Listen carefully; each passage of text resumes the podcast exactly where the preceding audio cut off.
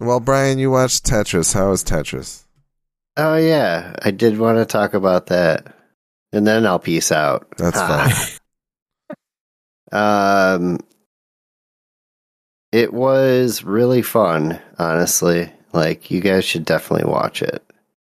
And it was uh, like I need to look up and see what was real and what wasn't. Obviously, it, uh, it was embellished. It's a but, fictional, uh, uh, yeah. I do feel like a lot of it was based on reality. Um, but who knows? What even is real now? Yeah, I don't know. So true. but Now that- um, Now that AI can make video, hmm it was fantastic, but it also like made me even more angry that my Switch is gone. Because I was like, man, it'd be cool to play Tetris on my Switch. you play it on your phone. I don't want to fucking play anything on my phone. It doesn't have real controls. I don't like using touchscreen to control a video game. It's terrible. I actually think Tetris It- works like really well with feeling. touchscreen. Like I mean, sure, just it works. tapping, swiping. Like I still don't like it. I like. I, I got. Yeah. You can't do No. the uh, cheese. I mean- what's the name of the strategy that the kid just used to get the kill screen? I guess I could link my Xbox controller too. I'll just carry my Xbox controller around. there you go, Bluetooth perfect. it to my. I'll phone. 3D print you a uh, an Xbox phone I could play on controller my holder. iPad. That'd be fun. Yeah, you can't do the rolling, hyper tapping technique that uh, I suck at Tetris. I can't do that anyways. Blue Scuti used to get the kill screen on level 138 uh, earlier this this year, January 3rd. Anyways, yeah. So you like the Tetris movie? We should watch it. That's that's what it boils down to. Yeah, that's I want cool. to check. I it out. watched I watched the Elliott Smith documentary that's on uh, Amazon Prime Was it called sad? "Heaven Adores You." Uh, I mean, uh, it's just sad that we no longer have Elliott Smith in this world. Yeah, Cause, Because I watched that and I and I just went back and re-listened to like his entire catalog of music and was like, "There's nothing like him." His early stuff was always compared to like um, fucking Paul Simon Hmm. and uh and I get the comparison, but I also think like Elliott Smith, what made him great was he was so unpredictable as a musician. Like he he had a formula, but it was not a formula that you could figure out. You know, I don't know. Like it was it, like he was his own thing. There was there was nobody like him. I don't know enough of his music. I know Needle in the Hay because it's in the Royal Tenenbaums, and I know Say Yes because Ben Folds did a good cover of it on like a nice uh, vibraphone Mm. piano thing. But I I think if if if you're gonna dive into, go ahead, Bryan. I'd say you should definitely check his music out. I'd probably like it. If you want to dive into it and and find the most accessible of it, I personally think that the album XO is the most accessible, mainly because it has the song Pitseleh on it, which was on Keeping the Faith soundtrack, which is my favorite movie of all time. How do I not Um, remember that one? I guess that's interesting. Because it comes in in the movie at a point where like you're not really paying attention to the song, you're paying attention to like what's on screen, you know? Yeah, but that's that's what made me start listening to Elliott Smith was hearing that song in that movie, Hmm. you know, and and I was like I need to own this. So I started listening to Elliott Smith then and uh I think 2007 was when he died. 2008 maybe, I can't remember exactly, but uh r- rumor has it that he stabbed himself in the heart twice that's horrible. and that's a hell of a way to go, hardcore. man. That's badass. He was an incredibly. Two, was it 2003? Okay. No, 2007 was in when they released his album, the posthumous one, uh, uh, where his a bunch of his friends completed the songs for him. Like he had a bunch of stuff tracked, and Mhm. and they and he he just never released it. He was gearing up to release new stuff, never finished it, and his friends took the music and finished it for him and released it. Um, and they also in the documentary went into his band called Heatmiser, and that band's fucking cool, man. Like like you want to talk about some really interesting indie rock that like probably set the course for what we now know as like indie rock. Heatmiser is there. Like they are so good. Um, but yeah, I just I, I big Elliott Smith fan, and I feel like not enough people talk about him, and everybody should listen to his music and remember his legacy because he's just on a different level. That's that's only that's the only way I know how to put it. Um, and then I also uh, I've been watching the Ted TV series on uh I think that's on Peacock. Peacock actually. Yeah. I wrote in Prime, but it's it's Peacock. And that if you like Ted the movie, you will like Ted the series. It is equally ridiculous. Like, about the teddy bear. yeah. It is so stupid and funny. Is this still Seth And- MacFarlane doing the voice? It is still Seth MacFarlane. Yeah. Huh. Um, it is it is just incredibly funny. It takes place in like the early '90s. Like it's it's so good. Like if if you like Ted, if you if you're not into that bear and how ridiculous the whole idea is of him, then skip it. But my God, man, I, there there are moments where I was crying laughing at it because it's so funny is to me. Max from Parenthood playing young, young uh, uh, Wahlberg? I think so. I didn't make that connection because I haven't seen Max grown up from Yeah. Parenthood, but that makes sense. Interesting. Yeah. No, now I'm I'm picturing him in my head, with, and I could just look him up on the internet. But yeah, no, that's that's who. Yeah, that's who he is. Uh, his his cousin in the show, the cousin whose name is eluding me at this moment, uh, reminds me of uh our friend Kat. Like in her looks and mannerisms, like she looks like Kat, and she kind of acts like Kat, and it cracks me up. Hmm. Um, and just the way the mom and dad talk because they have these like super heavy Boston accents, and it's it, yeah, it's just it's such a ridiculous show, but it, it's very funny. Um, and there's I think there's only one season right now, and uh, I have to watch the last episode still, but it's I I've been thoroughly enjoying it. Nice. Um, and the last thing I wanted to talk about, oh, I have two actually. Real quick one. I'll talk about the Garage Grill out in Northville. Uh, if you're ever in Michigan and you want a cool place to eat at, go out to the Garage Grill in Northville. Get the short rib. It's uh, f- a fucking next level short rib, man. That was one of the best meals I've had in a long time. Uh, it was it was uh, it was short rib on uh, garlic mashed potatoes, and they had uh, like sauteed Brussels sprouts around it, and they covered it in in a demi glace, and it was just. I Sounds it was good. exactly what I wanted, man. I told the waiter I was like, as soon as I saw short rib on the menu, I knew that's what I needed because I've been craving short ribs It's good. and and I ate it and and the waiter came back he's like was it you know what what did you think he's like he's like it's one of my favorite things on the menu and I was like that honestly that's one of the best meals I've eaten in a long time and I was like let the chef know like that I honestly like this hit the spot for me like You you should have been like, man, I gotta tell you, it was short on rib, but it was long on flavor. All right, Guy Oh, Fieri. man. Take us I think it's Flavor time for me to go to bed later. See you later. the last thing I want to talk about are serving sizes what the fuck Serving sizes for what? in general who who determines what a serving size is how do they calculate that shit and and here's my example are you ready Sure. I have a jar of Mission brand medium chunky salsa. Okay? It's very good salsa. Very good. Uh the serving size, mind you, this it's 10 calories for a serving. And it I think it has one one or two carbohydrates. Those are the only things I tend to care about are calories and carbohydrates. Because I have to pay attention to that stuff Yeah.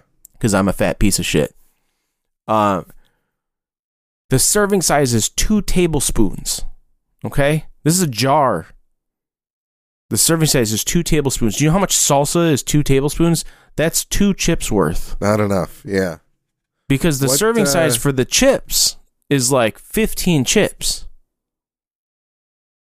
How many how many servings are in a jar is my question. 14. Yeah. Yeah. See, I in mean- my in my mind, that jar is two servings. Yeah. Well, so, four, even so- 14 is 140 calories. So that means like if I'm eating half the jar, that's 70 calories and uh, seven, roughly seven to 14 grams of carbohydrates, which is within reason. Yeah. And it's it's natural sugars. There's no added sugar, which is a bonus for someone who's diabetic. Um but like seriously, like who comes up with this shit? Who decides what a fucking serving size is? How come like a can of tuna, like a normal can of tuna is like one serving size, right? But you buy the larger can of tuna that is roughly equivalent to 3 cans of tuna and it's like this is four servings. What? like where's the science on the serving size thing? I don't to me, I think it's all like my my assumption with it was always that it is assigned by the the manufacturer in such a way that like they want it to be it's informational, right? But they also want it to be like look how low calorie this is. So they have to thread the needle of like how big can our portion be before you would say no, I shouldn't have that because the calories are too high. in all reality, man, if if that jar of, of salsa said this is one serving on the back of it, I would be like, hell yeah. And I I wouldn't eat the whole. Th- I don't think I could eat the whole jar in one in one sitting. I'm choking on a tortilla chip now.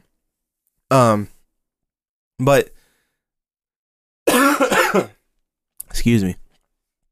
But like, I I just I can't I can't fathom being like like going like go to a party right like a like a like let's go back to the Super Bowl. Say you went to a Super Bowl party and there was a bowl of salsa on the table, Yeah. and you walk up to that and there's a, a massive bowl of chips next to this bowl of salsa, and you're like, I'm only gonna have two chips because I know the salsa serving size is two tablespoons. Like, get the fuck out of here. yeah. Nobody, Yeah. nobody's gonna do that. Nobody. It's it's the, just like the concept of like potato chips. Like you open a bag of Lay's, you can't just eat one. You know the serving So- size on the bag of chips says like fourteen chips, but at like fourteen chips of what size? You know because they vary in size. Some of them do, but If you're eating Yeah. Pringles, it's different. Pringles, you can be more consistent with your serving size. well, to me, to me, with like a tortilla chip, many of them are broken. Right. Yeah, The biggest chip you can find is a chip. Is my. That's the way I would think. Well, that's usually when I'm eating tortilla chips, I tend to grab the whole chips like first. Yeah. And if I'm if I get to the point where there are fewer and fewer whole chips, I will piece together chips to count out serving size portions Yeah. so that I can eat within reason. As as my yeah. Yep. Uh, yeah. So doing some light googling, it looks like the FDA is at fault for this issue because the FDA government regulation, man. reference amounts customarily consumed, which is used by food manufacturers to determine the serving size on the nutrition facts panel. I feel like a lot of sauces, it's always two tablespoons. You know, you look at a thing for ranch, two tablespoons. You look at a thing for, uh, you know, any kind of dressing. another let's I'll riddle this one by you too. Like think about like Chipotle, right? You go to Chipotle, you order a bowl. I, I, I'll, I'll go through my bowl. When I order Chipotle, I get a chicken bowl typically, and I order uh, black beans on the side, and I order the uh, the uh, uh, guacamole on the side, and I'll order brown rice on the side. And those things they come in a two ounce container Yeah. so they're Ch- Chipotle is telling me that one serving is two roughly two ounces, Mhm. right? If that's the case, if if I'm not ordering those things on the side, why are they putting some massive heaping scoop of beans and stuff in the meal? You know what I mean? Like the concept of serving sizes like should be standardized to some now extent. you want the big government back in it. No, I know. I, I just I want to understand. Like I want to understand like who like why are they like coming up with this? Like they need they need to have like a better a better standard Well- for ter- determining what it does and does not equal a serving size. When I was trying to calorie count, any of the times that I've been trying to calorie count, which have been numerous over the years, and even when I was successful at it, I found that like it was always a mystery to me of who was going to be consistent with the actual like recipes that are on. Like you know when you go to subway they're like all right i gotta put two and a half slices of cheese on this fucking small sub because we're not letting them have any more cheese than they're allowed to have. There's prescribed three slices of salami go onto this bmt that's how that's how subway is with it right but Yeah. w- when you come to like a Chipotle or a Qdoba, y- absolutely you're right. One dude's heaping spoonful is not the next person's like half a spoon. Like it, it could be anywhere. So like finding consistency like that was always important to me from the standpoint of like, even if I'm counting the calories wrong here, I'm consistently counting the calories wrong. And I was always good at having a very healthy deficit when I was calorie counting. Yeah. I'm not great at any of that right now at all. But I think either. like yeah, I think like you know to me being successful at counting those calories and things was always kind of like I still need to be able to go out to eat. I still need to be able to eat things that I can't fully calorie count, but I can always try to overestimate a little bit, right? Yeah, I mean that's what really like that's that's what really grind my gears about uh the calorie counting thing was like having like I, I the amount of time I would spend in the app trying to figure out how many calories I just consumed and everything was so aggravating that it was like I got to a point where I'm like this is not worth it. Like I'm it makes me so angry that I'm spending all this time doing this when I could be doing something else. Yeah. Yeah. my time my you could- time's worth more to me than uh than my calorie counts I wish you could swallow a pill that would just count the calories for you or something. It would make it a lot easier. But i'm surprised there isn't like some kind of glucose monitor that can detect like calories based on like what's flowing in your blood you know yeah, I don't know. one of those one of those back of the arm boys i don't have i'm not using any of that anymore i have one left in the closet that i haven't like in the hall closet i haven't pulled out to put on just because the last the last three i had used all failed on me and i was like whoa Mm. cool i'm glad i spent $120 on these dumb fucking things like Yeah. so Yeah, I heard Apple was trying to figure out a way to to reliably measure blood sugar through the skin rather than i thought one of them did one of the know. tech companies figured it out but I it wasn't it wasn't like fda approved yet or whatever I would love to be able to do that through my Apple Watch. That would be nice. But honestly it sh- it should be it, it, everybody should have the ability to do that for because sure. I, I don't know the statistic i think it's one out of every 3 people is diabetic or pre-diabetic and doesn't even know it Yep. like that's crazy to me Yeah. i mean i honestly think what's saving my ass now is that i don't drink pop like i used to yeah. um i drink sugar-free pop now which isn't much better i suppose but well, I think it is from it's better for you than high fructose corn syrup yeah no for sure in a lot of ways. But Anyways, that, those Yeah. were all my topics for side questing. No, that's cool. I uh I don't know that I have a whole lot else to say. I guess that's since,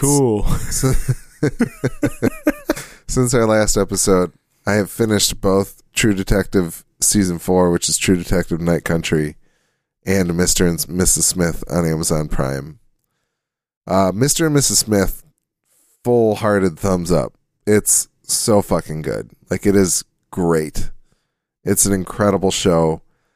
Um and I th- thought Donald Glover and Maya Erskine both incredible.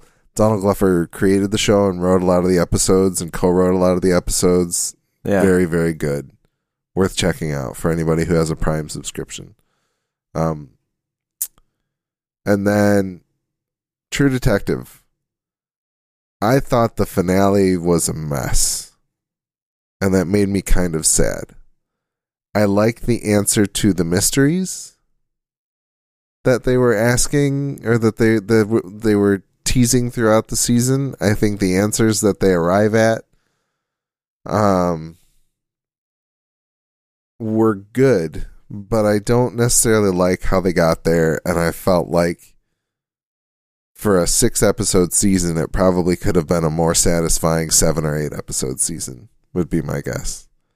Because a lot happens in that last episode, and it doesn't all feel like it naturally unfolds. So I'm sad about how it all went down, but honestly, I feel like I liked it more than seasons two and three. Did it? So- um. Did they, did it have any ties to the previous seasons or no? I think that's one of the things that people are most angry about because there are some very lip service level references to things from season one that don't. I think They if you're going they don't into pay this- off. they're not i wouldn't even say they don't pay off i very much kind of knew that that was coming because i was like i don't think they would make these references that they're making if they were going to pay them off in that kind of way Yeah. and so I felt like I knew from the beginning that we weren't going to get something like that. And so I was very much okay with it. That being said, I think Tim mentioned something on our Discord. They do somebody does does utter the words time is a flat circle and it was very groan inducing in the finale of like y- you flew a little too close to the sun in that regard. Like, uh, you don't need to be recycling lines from season one. Like, so, the, and the the big story behind the season is that the creator of the season, Issa Lopez, who is not Nic Pizzolatto, who created True Detective in the beginning, but it's an HBO show now, so they can do whatever they want to do with it. Issa Lopez wrote a story called Night Country and shopped it around. And HBO saw it and was like, hey, this is really great. You should make it True Detective. And I think she was like, okay. And I feel like this show might have been seen by fewer people if it was just called Night Country, but I think it probably would have been a little bit better and a little better received if it wasn't Yeah, and if there wasn't all these like true detective bits being just like ham fisted in there, like Yeah, yeah. I don't quite understand why she made the choice to do it quite the way that she did do it. But right. but I do overall I think I enjoyed the show.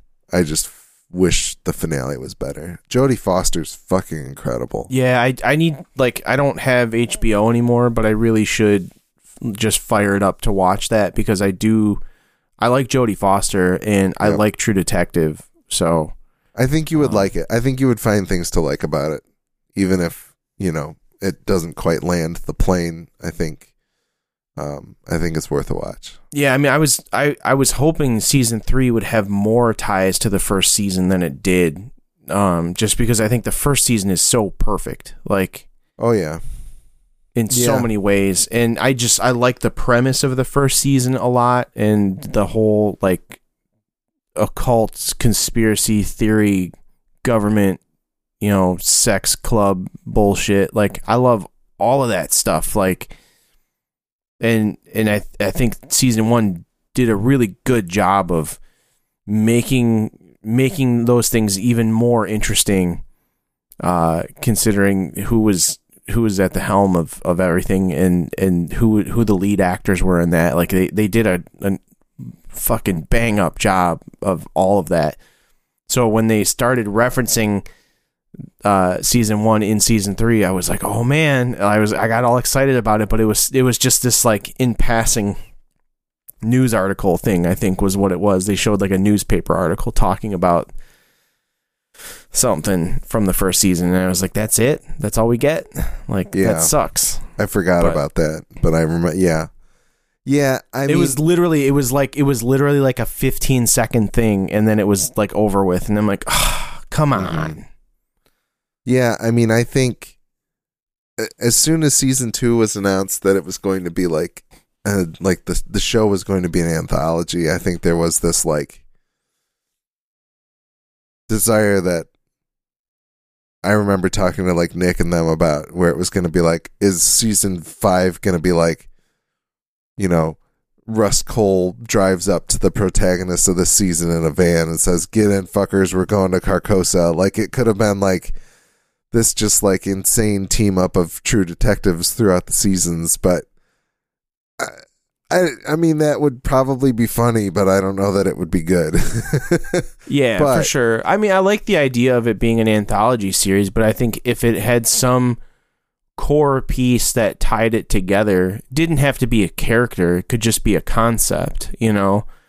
Um I think that would be really cool, and I Yeah. I'm just kind of disappointed it didn't have more of that throughout because I think it would have made it even more interesting for me personally. So, Yeah. Yeah. I wish the like the interesting thing is season 1 I feel like weaves the supernaturally horrorness of it into like the gritty realism a lot more deft than any of the other seasons do. And this most recent season I feel like leaned into the supernatural a lot more but I always felt like this is True Detective. It's going to fall back on the real humans did bad shit, right? yeah. And so I feel like um I feel like they've never quite struck that balance the right way again. So yeah you know. yeah i mean it just it kind of made me like like i true detective season one was almost some form of like x files but like more serious and less like campy. And i liked that.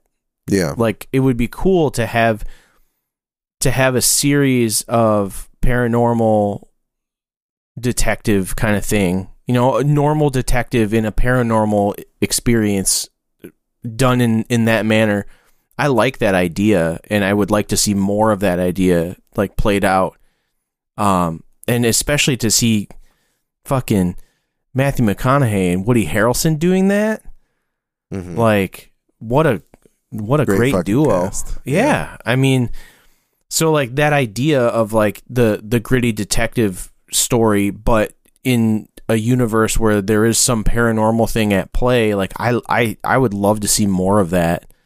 Um, at that at that level of performance and direction, and I just. I don't know. That's that's what I missed in the other se- in season three. I still haven't watched season two. That's what I missed in season three was not getting enough of that.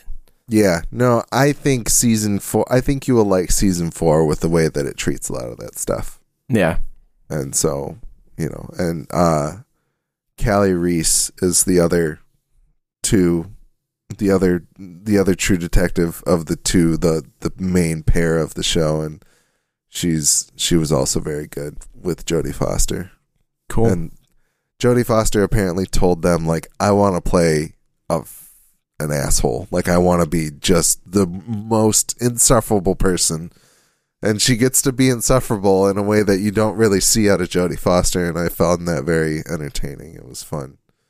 yeah, so- that's cool. I hope we get to see more Jodie Foster soon. Right on. All right. I think that's it. Nice.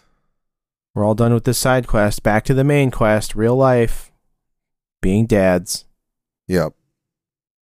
All right. We'll see you guys next time. Peace.